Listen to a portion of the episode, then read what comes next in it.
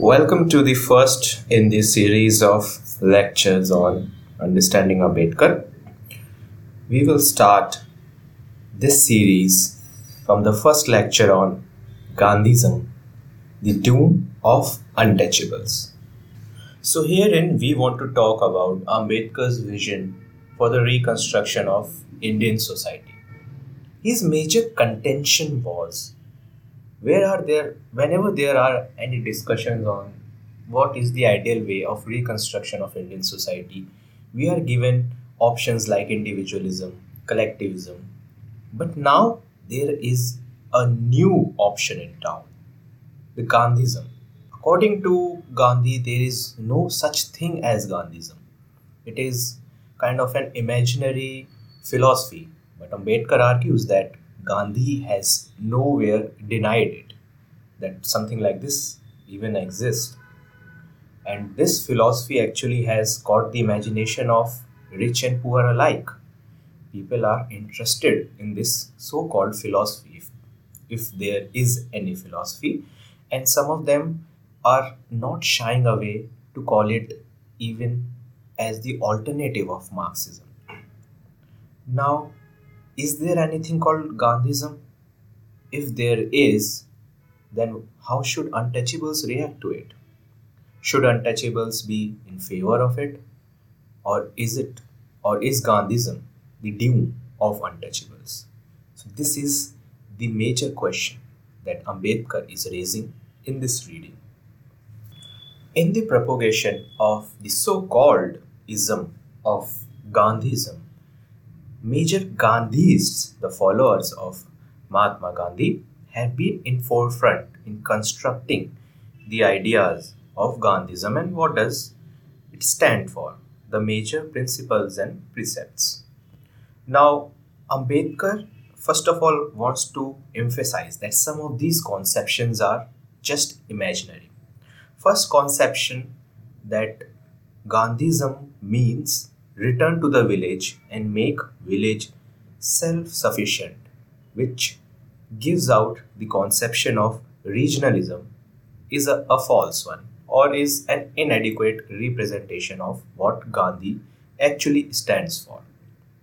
Gandhism is more than being re- being regional, being returning to the village, talking about self-sufficiency. Rather, it has some economic and social philosophy also. So, merely to project Gandhism as regionalism, returning to villages, primitive life, is a deceptive account. Ambedkar wants to highlight that it is more than that. And what evades the eye of the rational masses is the economic and social philosophy. So, Gandhi actually stands for something more more than regionalism. Now to highlight what does caste stand for in the social aspect in the theory of Gandhism or the ideas of Gandhi in general, Ambedkar cites the journal called Navjivan, which was published in 1921-22, in which Gandhi has explicitly explained his stance on caste and caste system, which were quite revelatory in this aspect of his thinking about caste system. There were following ideas which you can see in the reading, but the major ones were that Hindu society is being able to stand due to caste system. The seeds of Swaraj is located in the caste system. Caste system has the political basis, has the judicial function, has the military function. The caste is another name for control. It calls for restraint. It also employs hereditary occupation, which is eternal, which avoids chaos, so that people are destined, people, those who are destined to do certain things, do that, and there is certain level of control always remain in the society. So, in his in the last line, Gandhi emphasizes that he is opposed to all those who are out to destroy the caste system. Now, these ideas are quite revelatory for Ambedkar. Ambedkar is now skeptical of Gandhi's actual desire to bring a reform in the Hinduism. So, as Gandhi was defender of nine of caste system in 1922. In 1925, Gandhi became critical of caste system as it promoted limitation instead of restraint. And secondly, it was against the tenet of Shastras. And the fusion of castes was required now, as there are too many castes, and this fusion of caste can actually bring forth the Varna system. Now, Ambedkar notices and traces out his movement from favoring caste system to favoring Varna system. Now we should ask ourselves in this aspect that does the actual thinking of Gandhi changes during this period? We should ask ourselves again this question that does Gandhi becomes an opposer of the structural inequalities or he's just changing terminologies and the Varna system in the ancient Indian society was divided into four orders, as you all know Brahmin, Kshatriya, Vaishya, and Shudra. Now, what is the Varna system in the ideas of Mr. Gandhi? He his conception of Varna system was that Varna system is based on the qualities and it doesn't put any bar in, on anyone of any Varna to learn the trades, to learn the art of the different Varna. But the caveat in this whole thing is that they cannot make this art, this learning as a way of living. So even though you are good at teaching, you are good at the Shastras, you are good at fighting, if you are Shudra, you cannot make fighting your occupation, you cannot make teaching your occupation.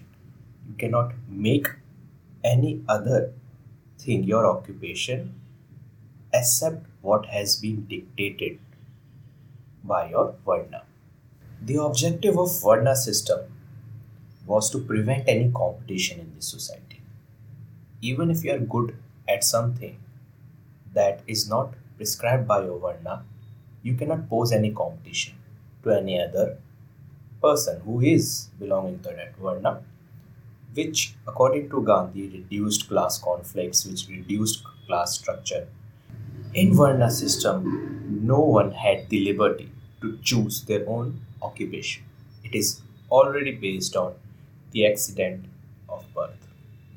So these are the social ideas that Ambedkar highlighted. Now, why are these ideas important? Why does Ambedkar actually emphasizes that in his book. He tries to bring out what the actual social thought of Gandhi is. The so called savior of untouchables, the so called pro untouchable Gandhism, doesn't seem to be what it promises, as propagated by the followers of Gandhi. Now, we move on to what are his views on the economic life. As we all know, first of all, the first and the foremost is the opposition to the machinery. He had complete opposition to the machinery. His opposition to machinery is well evident in his idealization of charkha, the spinning wheel, and hand weaving.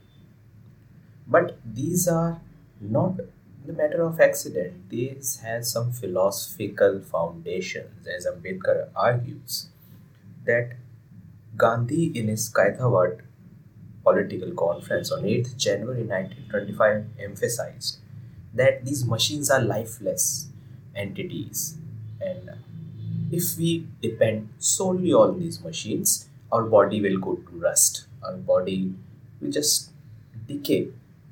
So, it is a law that our body should be fully worked and fully utilized. If we do manual labor, it would amount to Sharir Yajna, body labor. In the Hind Swaraj itself, Mr. Gandhi has called the Western civilization as the invention of Satan. The second ideal that Mr. Gandhi propagates is the divide between class war and class struggle in India. And he argues that in India, there has been no story of the struggle between the labor and the capital. As he goes on to emphasize the case of the laborers of Bombay, wherein he denounces any move of violence against the factory owners. And in the second case, he denounces the struggle by the Kisan against the UP Zamindar, upholding Zamindar's right for rent and other way of non-cooperation. So his non-cooperation itself was limited in a sense that it was directed against British. In no circumstances, under no circumstances, the exploitative relationship between a zamindar and a kisan has to be thwarted. His undeterred passion towards making the both uncompatible classes come to a settlement, according to Ambedkar, reflects not passion for economic equality. So, according to Gandhi, which Ambedkar understands that the owners, the factory owners, the property owners, the landlords need not to deprive themselves of their property, rather, they should act as trustees of their property. And of course, trust is a very valuable commodity, which Ambedkar argues that cannot be placed on people who uphold this exploitative relationship. So, is there anything new in uh, Gandhian analysis of uh, economic ill? Ambedkar doesn't think so. Whatever criticisms Gandhi lodged against the modern civilization, the modern machinery like concentrated management, uh, credit facilities in the hand of few, world wars, deaths, crippling, etc., are old worn out arguments which has already been made by Rousseau, Ruskin, Tolstoy and their school and is nothing Gandhi himself brings out in this assessment. The ideas preached by Gandhi are just primitive, which focuses on returning back to the animalistic life, the simplistic life. The economic ideas of Gandhi are hopelessly fallacious. He ignores the fact that it is not the machine which creates social disharmony, it is the social organization itself that creates disharmony, that focuses wealth in the hands of few instead of gains not being accruing to everyone. So it is not the machine or the civilization, rather, it is the social organization. Ambedkar argues that these arguments which promulgate return to the simplistic life are just stupid, are just hopeless, as it doesn't differentiate human living from that of animal. Agreed, human and animals share certain aspects of life like nutrition, reproduction, etc. But human has something more than the brute animal. That is the faculty of reason. Through this faculty of reasons we try to make sense the human try to make sense of the universe try to appreciate the beauty of our nature try to make something out of our nature. So what does this reason allow us to cultivate this reason this faculty of mind allows us to cultivate the culture the culture which is the pinnacle of human civilization. Cultivation of culture is the characteristic of a society. Now, Ambedkar argues that when can a human being cultivate this culture? He argues that when human gets some time of surviving, he gets time off to himself or herself, then only human being can think about something else some cultivating some interest, cultivating some artistic interest, for example. So, how can a human do that? Like I said, when that human being gets some time. So, and when can that human being get some time? When there is an aspect of leisure. So, Ambedkar draws connection between leisure and culture. It is leisure that allows human to dedicate their life to culture. When machine and modernized equipments reduce the toil on the human body of a human, they reduce the effort human needs to produce some good, the human being gets time for himself. The human being can actually have leisure. And it is this leisure that allows human to cultivate culture. Through these arguments, Ambedkar tries to emphasize that Gandhi doesn't value culture just because he doesn't value the importance of machinery and modern civilization. That means Gandhi may very well be against democracy itself. Because what is the slogan of democracy? The democracy aspires to provide culture and leisure to the people. When in democracy people get time to pursue their interest. So, democracy requires modern machinery. But instead, Gandhi wants us to return to nature, back to the poverty and back to the ignorance and destitute and drudgery and toil to the vast majority of. Ambedkar argues that class structure is the official doctrine of Gandhism.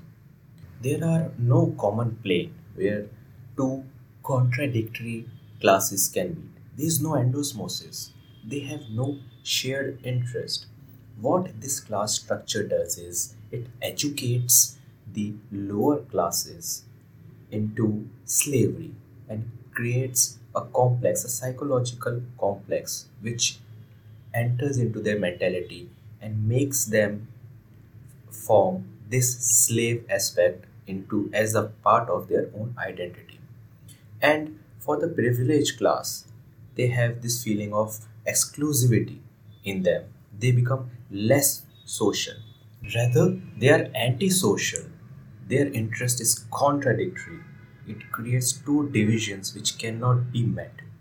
Now, what is the problem in Gandhism is that Gandhism has no problem with this structure, and in fact, Gandhi ascribes the spirituality into this arrangement. He ascribes living faith into this arrangement, which makes Gandhism problematic the idea of trusteeship that the propertied class hold their property in the trust of the poor is a very puerile argument, is a very stupid argument. The reality of the world shows that propertied class and poor class have antagonist relationship. Just to expect this kind of idealism, this kind of trust and faith from the class whose interest is completely opposite to yours is a very stupid understanding is very stupid optimism. Ambedkar argues that the social idea of Gandhism is either caste or Varna. As we have seen in our, the previous part, portion, he emphasizes the use of Varna. He emphasizes the Varna system. But Ambedkar argues that Varna system and caste system are something against the spirit of democracy. So either you can uphold the caste and varna system which is based on inequality or either you can support democracy in which there is equality among everyone irrespective of any social difference. Ambedkar then goes on to systematically demolish the arguments in the favor of caste and varna system raised by Gandhi. First of all, Gandhi raises that caste system has been eternal has survived invasions, has survived conversion effort. But Ambedkar argues that actually there is no honor in just mere survival. What Hindus have done is that they have tried to make the slavery comfortable.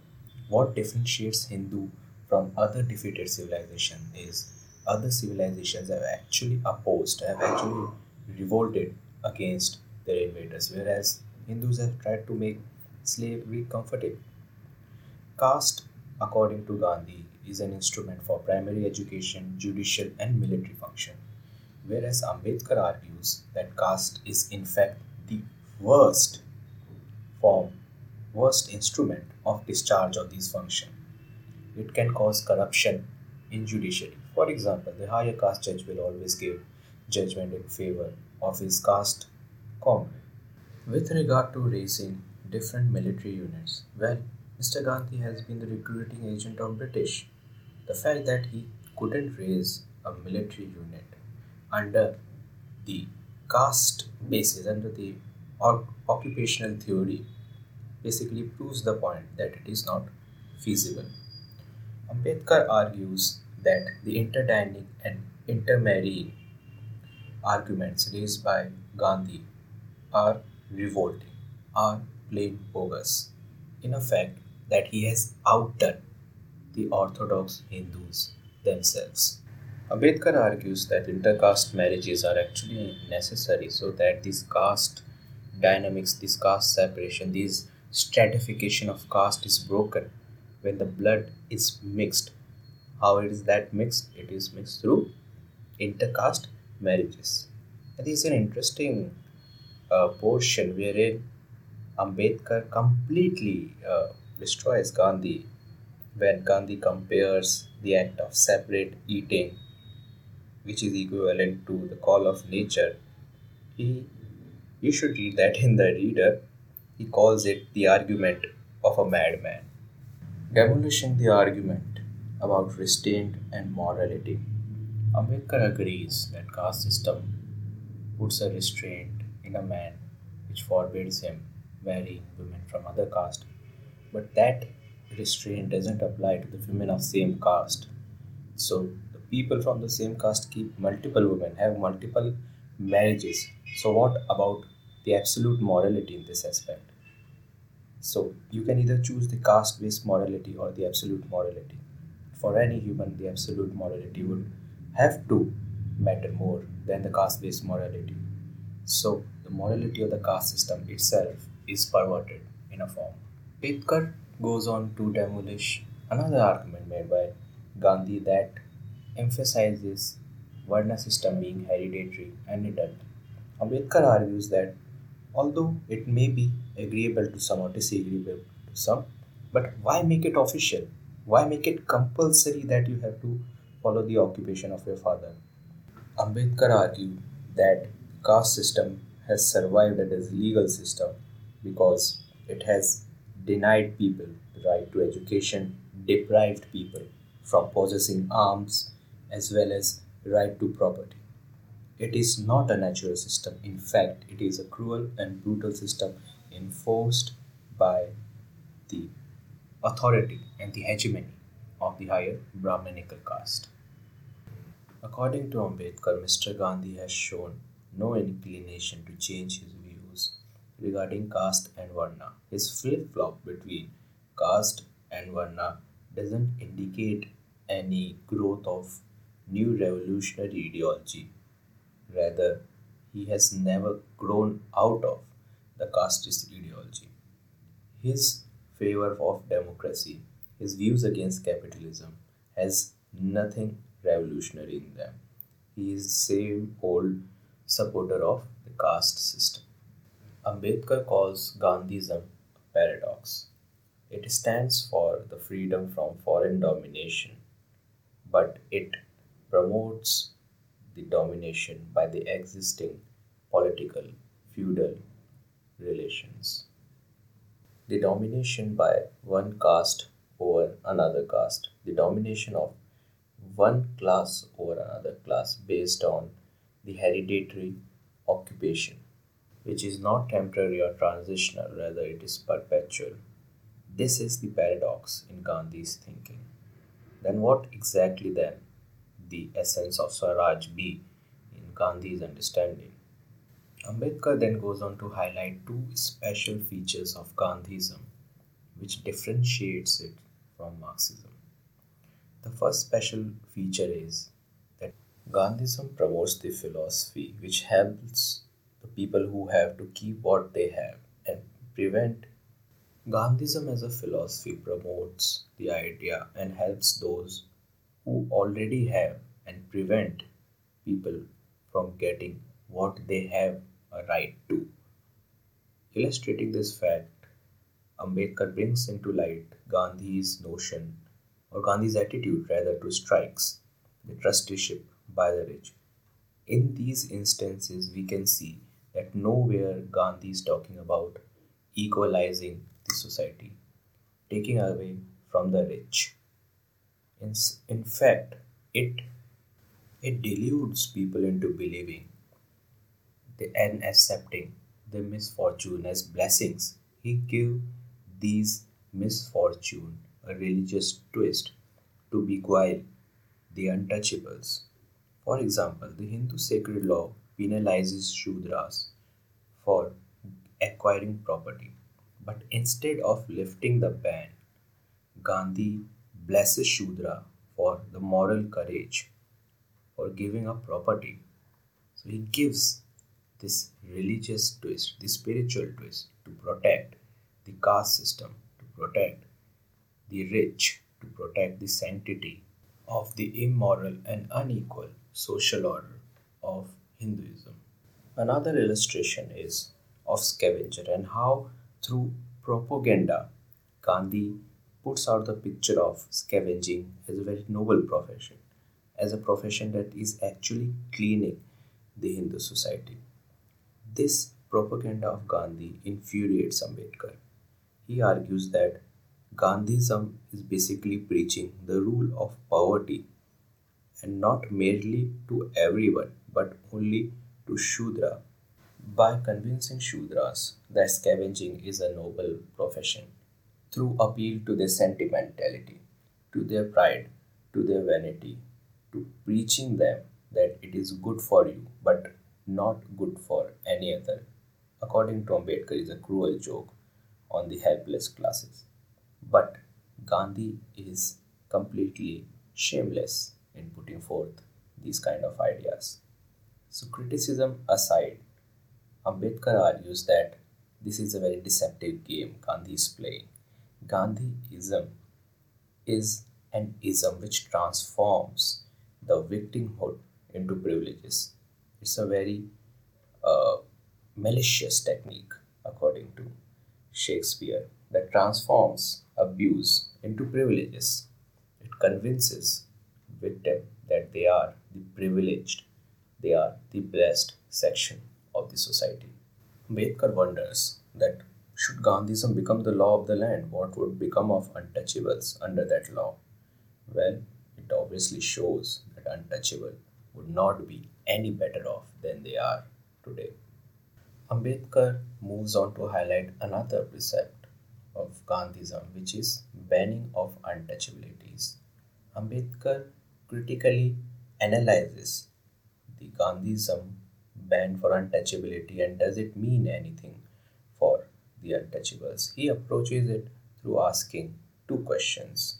First of all, would Gandhi answer or Gandhism rather answer to the aspect of pollution? And secondly, how will Gandhism react or how will Gandhism promote education for the untouchables?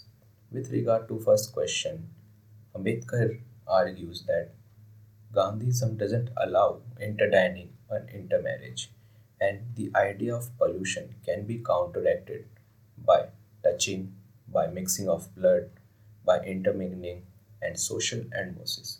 And since Gandhism doesn't allow any scope for interdining and intermarriage, it is it can be said that Gandhi is Gandhism doesn't actually deal with this issue in a very proper way. Second is the improbability of Shudras to actually assimilate Ati Shudras into their fold. Gandhi provides them with a different term called Harijans. But according to Ambedkar, Gandhi has tried to kill two birds with the one stone. He has shown that assimilation of untouchables within the Shudra fold is not possible. And this new terminology has made that assimilation impossible. Now, since there will be no assimilation, there would be no point of banning untouchability. With regard to second question, yes, Gandhism does allow people to study law. They are untouchables rather to study law, um, have knowledge of shastras, but it also emphasizes them to practice their hereditary occupation, whatever their fathers did. Shudra cannot teach, a Shudra cannot fight, cannot engage in warfare. So, what would be the use of their education if they cannot practice that art as a way of living? Gandhi provides an emphatic no. The virtue of anti untouchability plank in Gandhism is illusionary. There is no substance in it. Ambedkar later illustrates that Gandhism is nothing but another form of Sanatanism, a militant orthodox Hinduism. He specifies what are the, similarities between both of them. Hinduism believes in hereditary profession, so does Gandhism. Hinduism enjoins cow worship, so does Gandhism. Hinduism upholds the law of karma, predestination, so does Gandhism. Hinduism accepts authority of Shastras, so does Gandhism. There are a lot of similarities between Hinduism and Gandhism. And finally, and the more, most emphatic one of that is the similarity between the caste system and the Varna system. The nefarious move by Gandhi in this context is Hinduism has set of laws which might appear bad, but what Gandhism does to them is it provides them with a philosophical justification. It makes them appear smooth. It gives them appearance of respectability, the decency, makes them attractive. It covers up the nudity of Hinduism in the words of Ambedkar. So that is the philosophy. Gandhism is nothing but an illusionary cover, a philosophical justification to the crude and unequal practices of Hinduism. Professor Radhakrishnan called Gandhi a god on earth, but Ambedkar argues that this god by the name of Gandhi has not came to console an afflicted race, rather he told the afflicted race that I am here to abide by the law of caste. I won't change. So is he really the God on earth? Is Gandhism really the panacea or the healing of the untouchables? Is Gandhism really a tool of salvation for the untouchable? Well, Ambedkar argues that it is nothing but a chamber of horrors for the untouchable. All the elements that harmed untouchables found their safe haven in Gandhism. Gandhi might criticize caste, but won't call it evil or bad, and won't even condemn Varna system. Ambedkar advises that untouchables should run away from Gandhism. Thank you.